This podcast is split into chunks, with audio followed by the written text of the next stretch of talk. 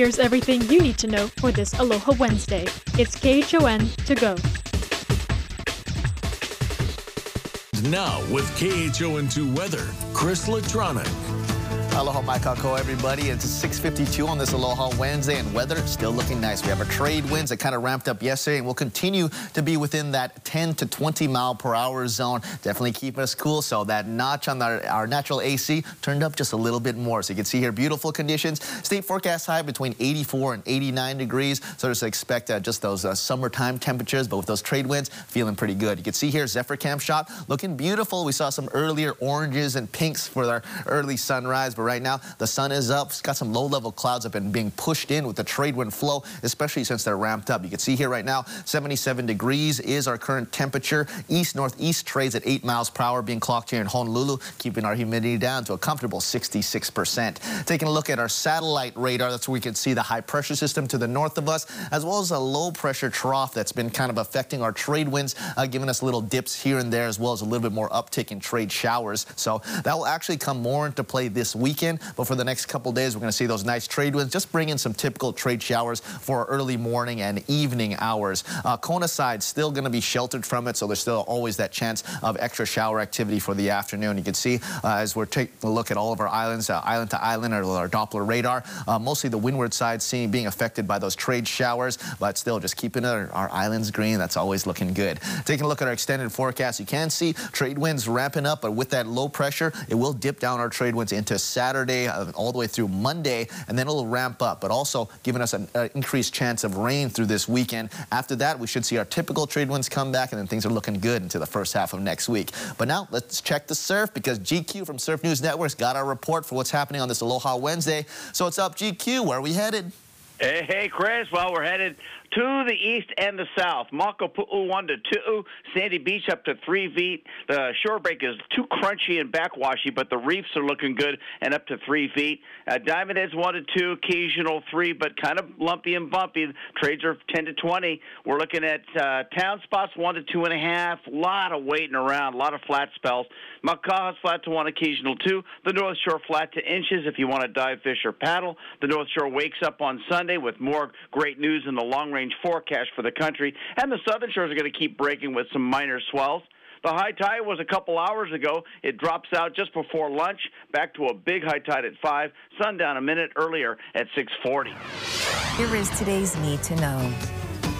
499 new cases of COVID-19 were reported in Hawaii yesterday, with 11,265 active cases. The state stands at 64.4% fully vaccinated. A text message scam on the Big Island.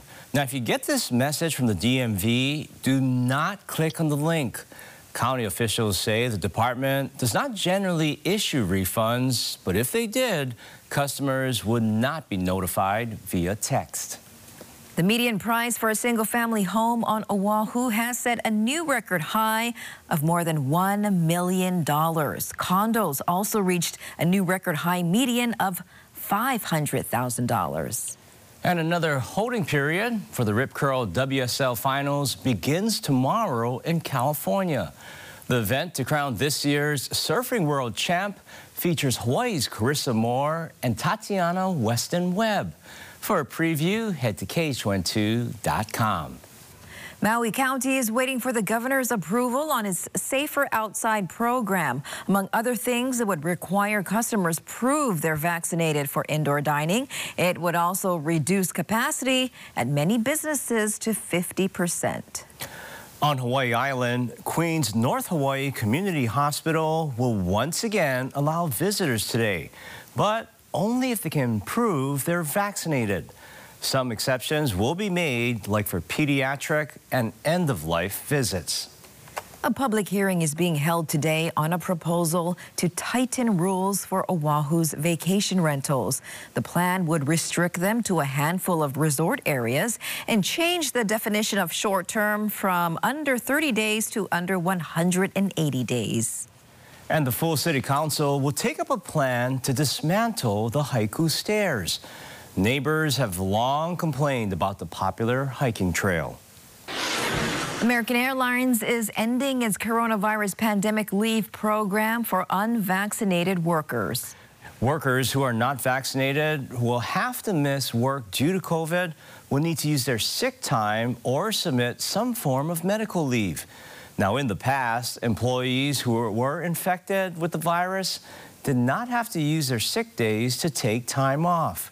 This comes after Alaska Airlines made a similar decision for its employees.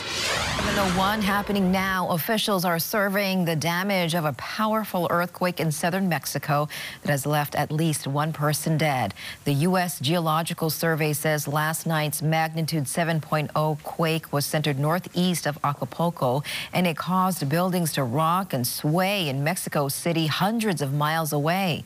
Many people slept outside overnight as more than 150 aftershocks rattled the hills around the beachside destination. Parts of Mexico were put under a tsunami watch, but no sea level variations were detected. Developing news out of Geneva, where the head of the World Health Organization is calling on rich countries with large supplies of coronavirus vaccines to refrain from offering booster shots through the end of the year. The WHO Director General says he was, quote, appalled at comments by pharmaceutical manufacturers who say vaccine supplies are high enough to accommodate everyone. He had previously called for a moratorium on booster shots through the end of September.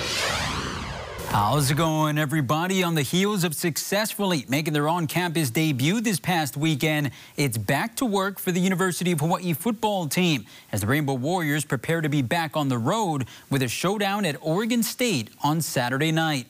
The Rainbow Warriors, who tallied a Todd Graham era record 573 yards of total offense, which included over two bills on the ground, had two very different halves defensively, where after holding Portland State to just seven points, and 168 yards in the first two quarters. Vikings posted 28 after the break, totaling 400 yards passing.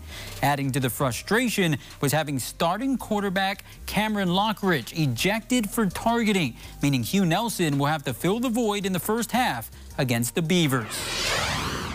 We played extremely well in the first half and then you can't do that. You can't relax and get sloppy like that.